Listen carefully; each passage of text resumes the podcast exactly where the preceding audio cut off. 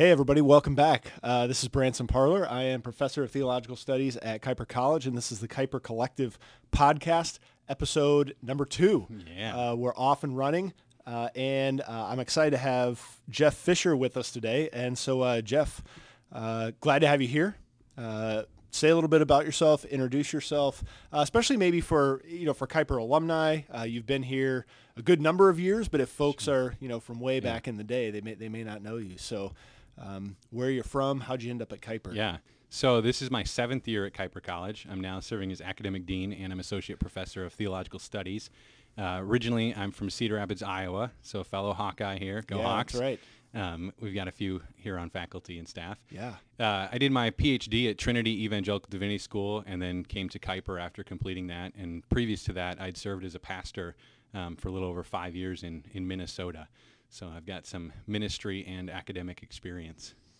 Nice. Sounds like a perfect fit for Kuiper. It, it is. it's been a great Plus, fit. you're a you're a star member of the uh, faculty intramural basketball team, uh, which I like to pass the ball and sometimes score. yeah, that's that's it's it's crucial. Uh, which I and I do just want to note that that our faculty team is the winningest basketball team In the history. history of Kuiper's intramural. Cumulatively, Partially because we stay and students rotate through. Uh, we just come back and win every year. right. Um, until until we run up and down the long. I think we need to go back through the logs and see how many wins we actually have. And Yeah, yeah, it's it's quite a few. Um, well, we're uh, glad you're here, not just to talk about basketball, uh, but we want to dig into a couple different things. Today, we're going to talk uh, a little bit about spiritual formation uh, and thinking about what spiritual formation is, why that's so crucial, especially for leaders in the church uh, to be developing uh, in that area, and then talk a little bit about uh, one of your more recent scholarly contributions uh, to a book called Trinity Without Hierarchy. Uh, and so we're gonna two very different Right. two very different topics, uh, but we're gonna we're gonna dig into those a little bit. So, uh, so you teach a class on spiritual formation, and just this past summer you taught uh, a course in the Master of Ministry program on spiritual formation. So maybe uh, just say a little bit about how how you would define and understand spiritual formation, um, what it is, and and why it's so important. Yeah. So the, the the basic essence of what I teach in the spiritual formation cl- course of what the definition is is that the formation part comes from the language in Romans and Colossians of being formed or conformed or transformed into the image of Christ. And then the spiritual part is the work of the Holy Spirit. So it's really the Spirit's work in us to be more conformed to the image of Christ, to the likeness of Christ. Um, and then particularly, um, we focus on things like how do we do this? It's a very practical class, both the one I've taught at the undergraduate level and now most recently at the graduate level, um, looking at things like spiritual disciplines or spiritual practices, things related to scripture reading, prayer, fasting. We spent a lot of time on Sabbath and solitude, um, both in the undergrad and in the master's class as well. Uh, so it, it, it's really intended to think through what are some of the rhythms, what are some of the practices that reflect and model what Jesus himself did, and then that the Spirit uses to shape us to be more like him. Yeah. So when you when you talk about those things, it's kind of interesting to hear the variety of different disciplines, different formation. Um, so I'm kind of curious as you have students in that both in the undergrad and the graduate level, you know, are there is there any resistance or are there things that students like I'm not familiar with this? Why are we doing this? Yeah. Um, what where do you see maybe people kind of wrestling or struggling with this concept of, of spiritual formation and what it means to live that out Yeah. the, the most? Where do you see those things? Yeah. So there's a couple of areas. Um, the most uh, the the most resistance comes from things related to time. So students, like many of us, have a hard time giving up time for things like Sabbath or even solitude, chunks of solitude. Um, uh, you know, I, I prefer doing like 24 to 36 hours of a solitude type retreat. It's a little hard to require that from students in their busy schedules, but even requiring four to six hours of that get away just by yourself, just you and God, uh, it's, it's a challenging thing. And they're not necessarily resistant to it theoretically or theologically they just look at their schedules and go, I have not set my life up in such a way that there's even space for that. And then the Sabbath rhythm of like taking, um, you know, a day every seven days of setting aside that for rest and refreshing, renewing activities. That's also quite a bit of a challenge. Um, it's been interesting more recently. It's it's it's easy to see students willing to try fasting. Um, they'll give up food. They'll and and more so now they'll give up technology. But giving up their time to dedicate it to something spiritual is is quite a bit of a challenge. Yeah. And I think it's true for all of us.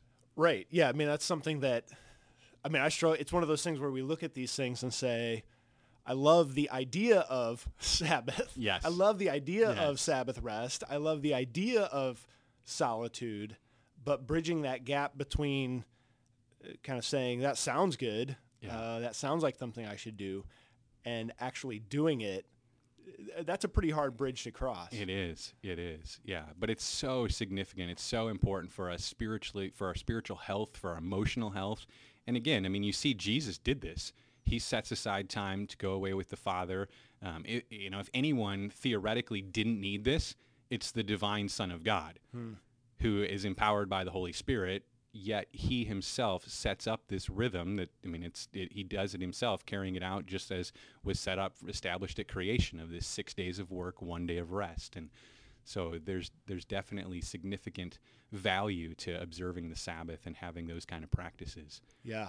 And, and one of the things we also try to emphasize in spiritual formation is some flexibility. Um, because some of the resistance comes, well, isn't this just legalism? Aren't we just following rules? Um, is this works based righteousness? That we're, we're really trying to say and emphasize that we're doing these things because God has blessed these things, not because we're earning some kind of favor with Him. But God's told us like this is this is what you need. This is what the rhythm that you have, um, the communication possibility you have in prayer with God, uh, the reading the Word, where and hearing the Word, where He's revealed Himself to us. I mean, all of those things are for our benefit as well. Yeah, yeah. And so when I, you know, when I think about uh, uh, this difference between information and formation, Mhm. like that, that we're kind of circling around. It's like, so I have in my head this information about who God is. Yeah, God is God. I'm not God. Um, but it seems to me like part of what we're talking about here is this divide between a kind of intellectual knowledge Mhm. Versus the spiritual formation, the, the knowledge that comes through actually being able to have times of solitude, Right. actually taking a Sabbath. And, and I wonder if sometimes we focus so much on the intellectual dimension of knowing who God is that we don't realize that there's this layer to knowing God that, that isn't just about the intellect. That, Yeah. that there's a kind of knowledge of God that you can only have in and through these particular practices, Right. uh, which is, I don't, I don't know. I think I struggle with that, and I wonder if a lot of people, like, yeah, I know God is God, but if you can't take a Sabbath, Right. do you do you do you really know Is that, your or or yeah. what is what kind of right is that the kind of knowledge that you know as James says that well the demons have that kind of knowledge, Right. um, or is it the kind of knowledge that you know I think about Psalm forty six ten be still and know Right. that I'm God that Yeah. only in a certain kind of stillness Yeah. uh, do you get do you get that knowledge And, and Paul does this in Ephesians to know the love of God that surpasses knowledge. So there's a kind of knowledge that is deeper or greater than just that informational cognitive knowledge. And he uses the same terminology of knowing this knowledge that surpasses knowledge. So Yeah. knowing God in a, in a deeper way. I think it is that functional, that practical living out what you actually believe. Yeah, yeah, that's that's good. So when you think about this uh, uh, spiritual formation, developing these spiritual disciplines, why is this so important, uh, especially for church leaders, people who are in in positions of responsibility, leading, pastoring others? Um, wh- why is that so important, especially for them Yeah. to be cultivating these disciplines? I think I mean there's several things that we we went through in this class and worked together and collaborated with with pastors and other people in the class. Um, one of them is that you know it's our it's the responsibility of spiritual leaders to help others grow spiritually. And so if you yourself are not engaged in these things, you, you know the whole phrase of you can only take someone so far as as you've actually gone. If you're trying to disciple other people and help them be spiritually formed, you also have to take care of your own soul. Um, and related to that, then, is all the expectations and pressures that come with being a pastor or a spiritual leader meetings and preaching and all kinds of organizational structure, strategic planning things that can easily use up all of your time. And they're really, really, really good, important, very significant things that are for ministry and for the church. But they can be draining on your own spiritual health. And so there has to be these these set aside times where you are being saturated by who Christ is and by what he's wanting to do with you personally as well. And I think it's it's really significant for spiritual leaders to have that kind of time uh, and those kind of practices to be saturated by Christ. Yeah, yeah. That, it just strikes me as so. I mean, I grew I grew up in a pastor's home, and I work part time uh, at my church on pastoral staff, and it's just. It, in my experience, I was reflecting on that uh, this this week if you were to put this statement out there to pastors, if you were to say, pastors as a group are very spiritually healthy. Yeah. How do you think most pastors would respond to that? Well, I think you see now a lot of statistics that are saying most pastors would say that's not true. Like I think you'd have a high percentage of pastors saying, um, I, I could really work on my own spiritual health.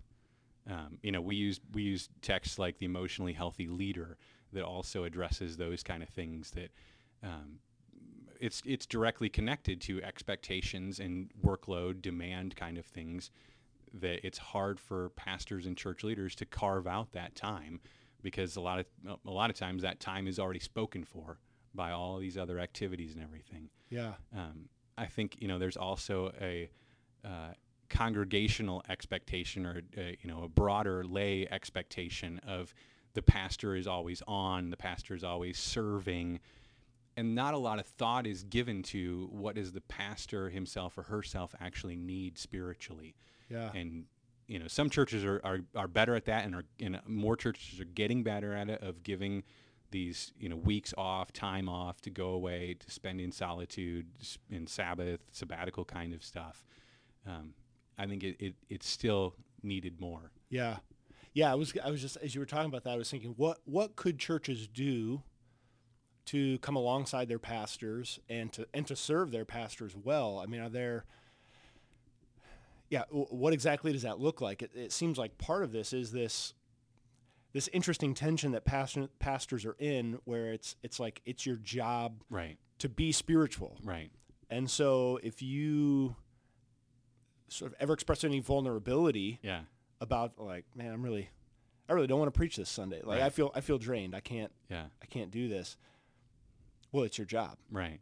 And and so this this tension of how how how can churches and pastors uh, work together to make sure because I would say not only is that bad for pastors, it's probably bad it's for bad the for church. The church, it is. Uh, yeah. and, and so is it is it just that there's so much expectation on the pastor that the pastor kind of has to fill so many different shoes or, or mm-hmm. roles, uh, or or what? Yeah, I'm kind of curious about your yeah. thoughts. Yeah. Uh, what a church could do. I think it can kind of all be summed up in one of our taglines here at Kuiper, Ora et Labora, hmm. of not only the rhythm of pray and work, Ora as prayer and Labora as work, but really what was embedded in that in that phrase is that prayer is working and working is prayer hmm. not just that they're back and forth. Um, and so seeing that the time that a pastor devotes to their own spiritual life, quote unquote, counts hmm. as their work. That that's included in their hours of office hours or work hours or whatever. Um, which I think the assumption is, well, pastors they have to do that on their own time, just like anybody else has to do it on their own time if they're going to the office or going to the manufacturing place. Um, but I think there is something more required. I mean, James uses this language, right? There's yeah. something more required of those who teach, of those who preach.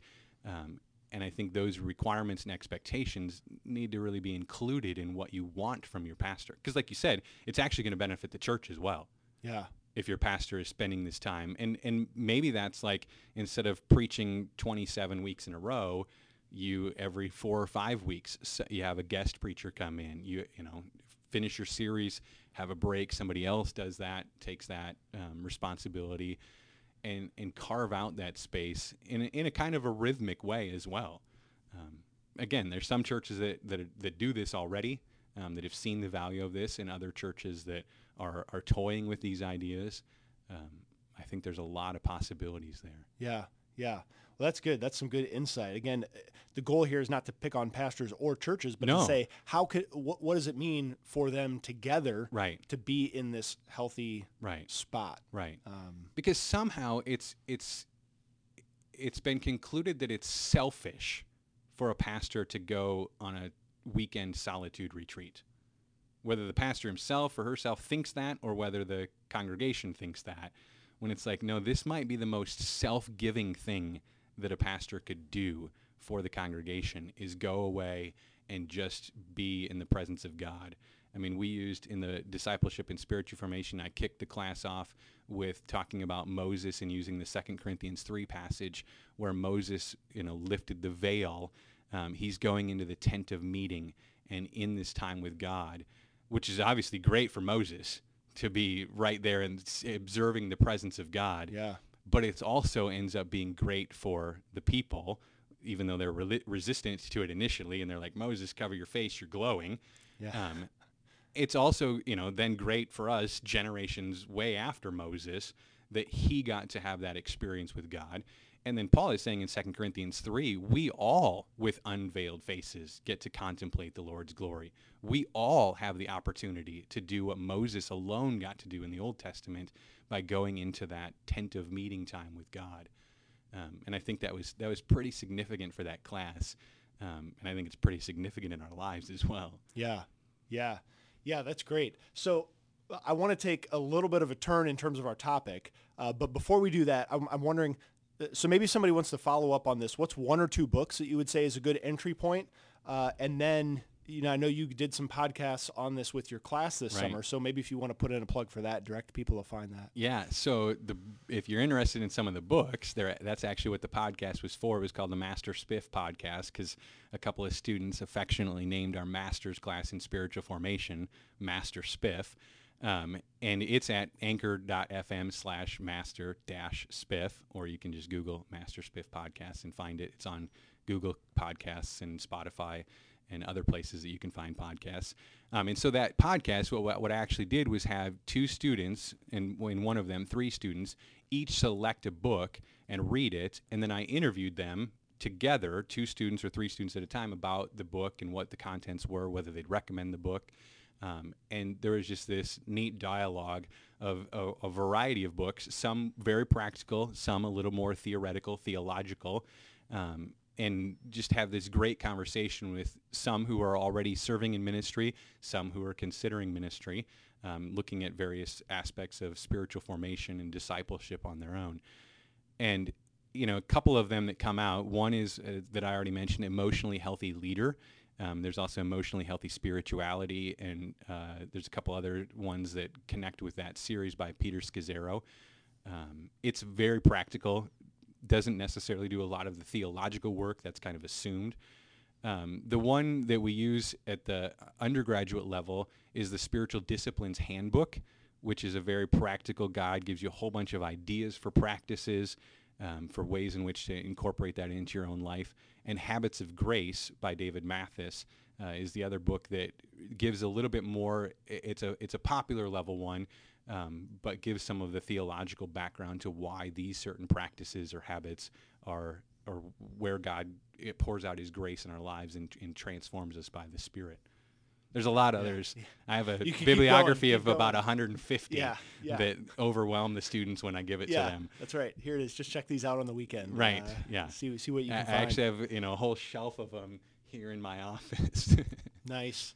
So uh, let's again shifting gears. Let's talk a little bit about Trinity without hierarchy. And so this is uh, we're we're jumping into the deep end right. uh, theologically here. But this is so this is a book uh, edited by Michael Bird. Yep. Is that right? And, Yep. and so this is a book that you've got a chapter in this book on Trinity without hierarchy. And so maybe if you can give us a little bit of a background. I know this this controversy has kind of been brewing for a while. Right. Um, but w- what's the background that prompted this book and, and this collection? Who uh, who's this responding to? Who's saying there's Trinity with hierarchy, Right. or or yeah, what's going on there? Yeah.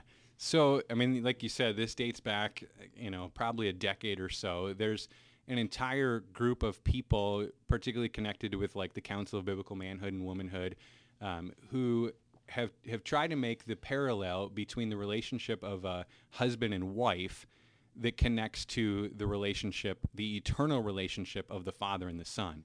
And so while the husband and the wife are equal in essence and in who they are, there is a subordination of the wife to the husband that parallels the subordination of the son to the father.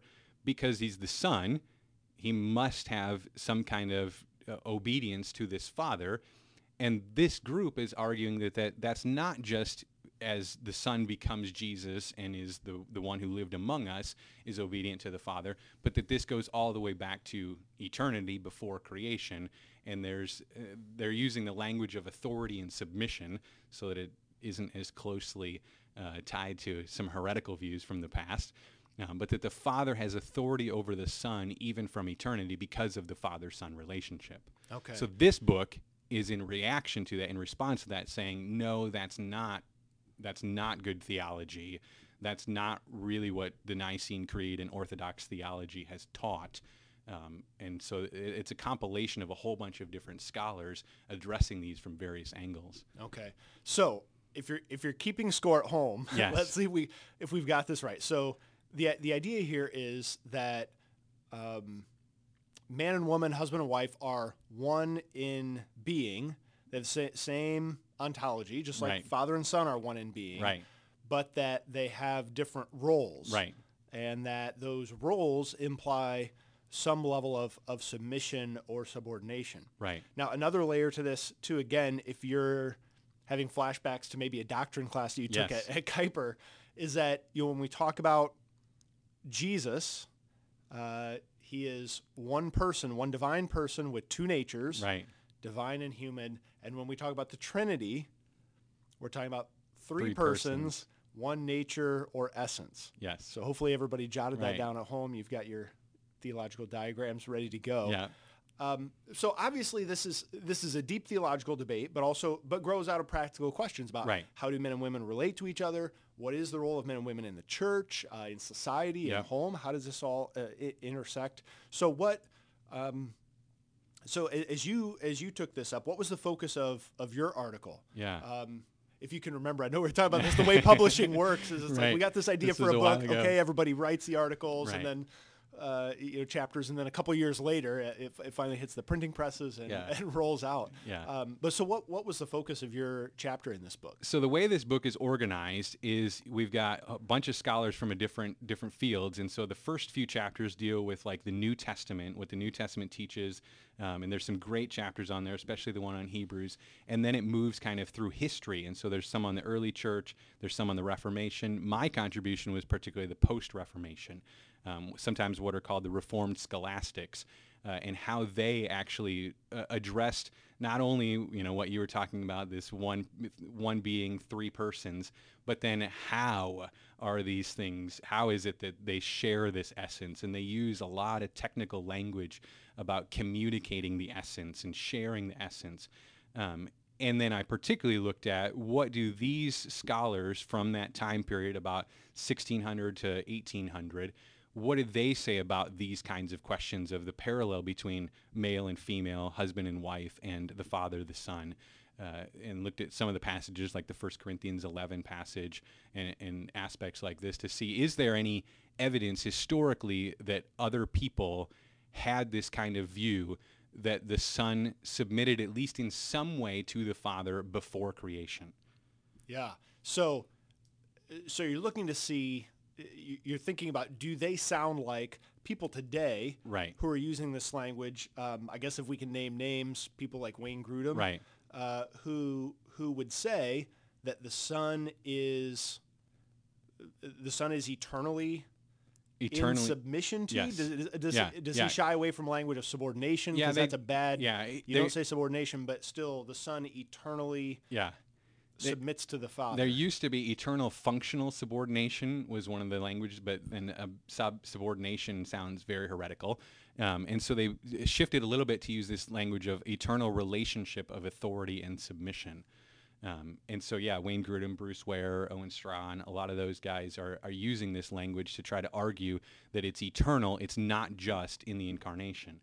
Um, and, and some of them would even try to point to people like John Calvin or others and the language that is there of this ordering of persons. Yeah. So the Father is the first person, the Son is the second person, the Spirit is the third person. Yeah. That order must imply some kind of hierarchy or some kind of authority submission piece. yeah.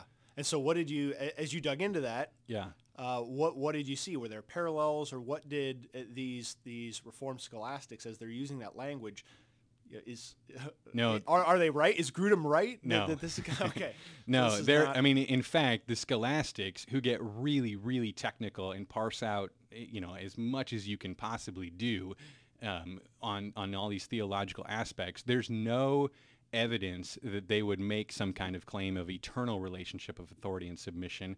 If anything, they're really hesitant to even go that direction because of the heresies that are at the time um, that are teaching the subordination of the Son in, eternally, and so they they want to stay away from that as much as they can.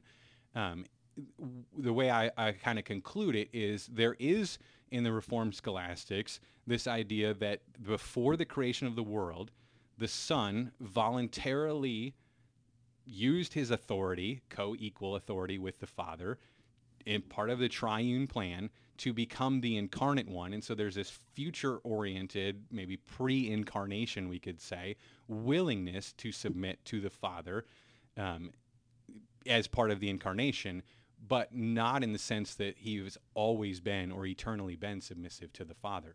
And, and they connect it really with the Trinity and the triune plan It goes into the yeah, plan of redemption before creation so that they can avoid any any whiff of this being close to heresy.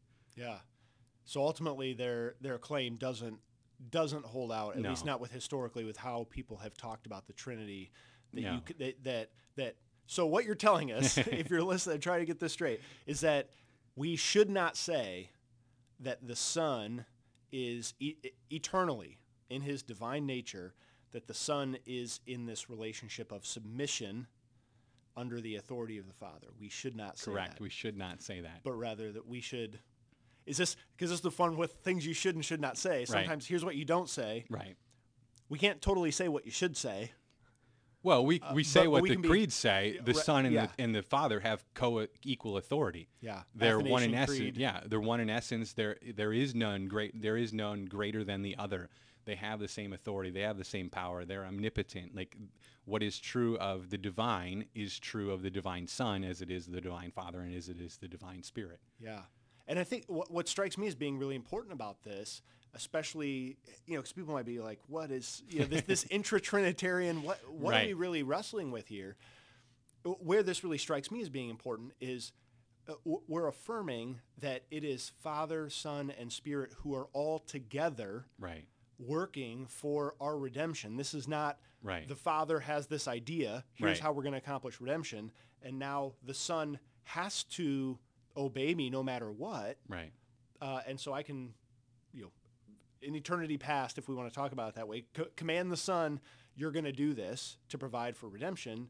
And the Son is like, well, I would really rather not, but since you've commanded me to, I'm in this relationship of authority and submission. So, Right. so I must have- submit. So I must do it. Yeah. And so for me, when I think about it that way, what's really at stake here is can I sing Jesus loves me? This I know, for Yeah. the Bible tells me so. That it, it's it is the love of Father, Son, and Holy Spirit together Right. for us, not just the love of the Father, Right. sacrificing His Son against His will, Right. but that it is you know that when you think about who God is, this is part of I think what all the creeds are trying to affirm about Scripture is that uh, this is one God, one triune God.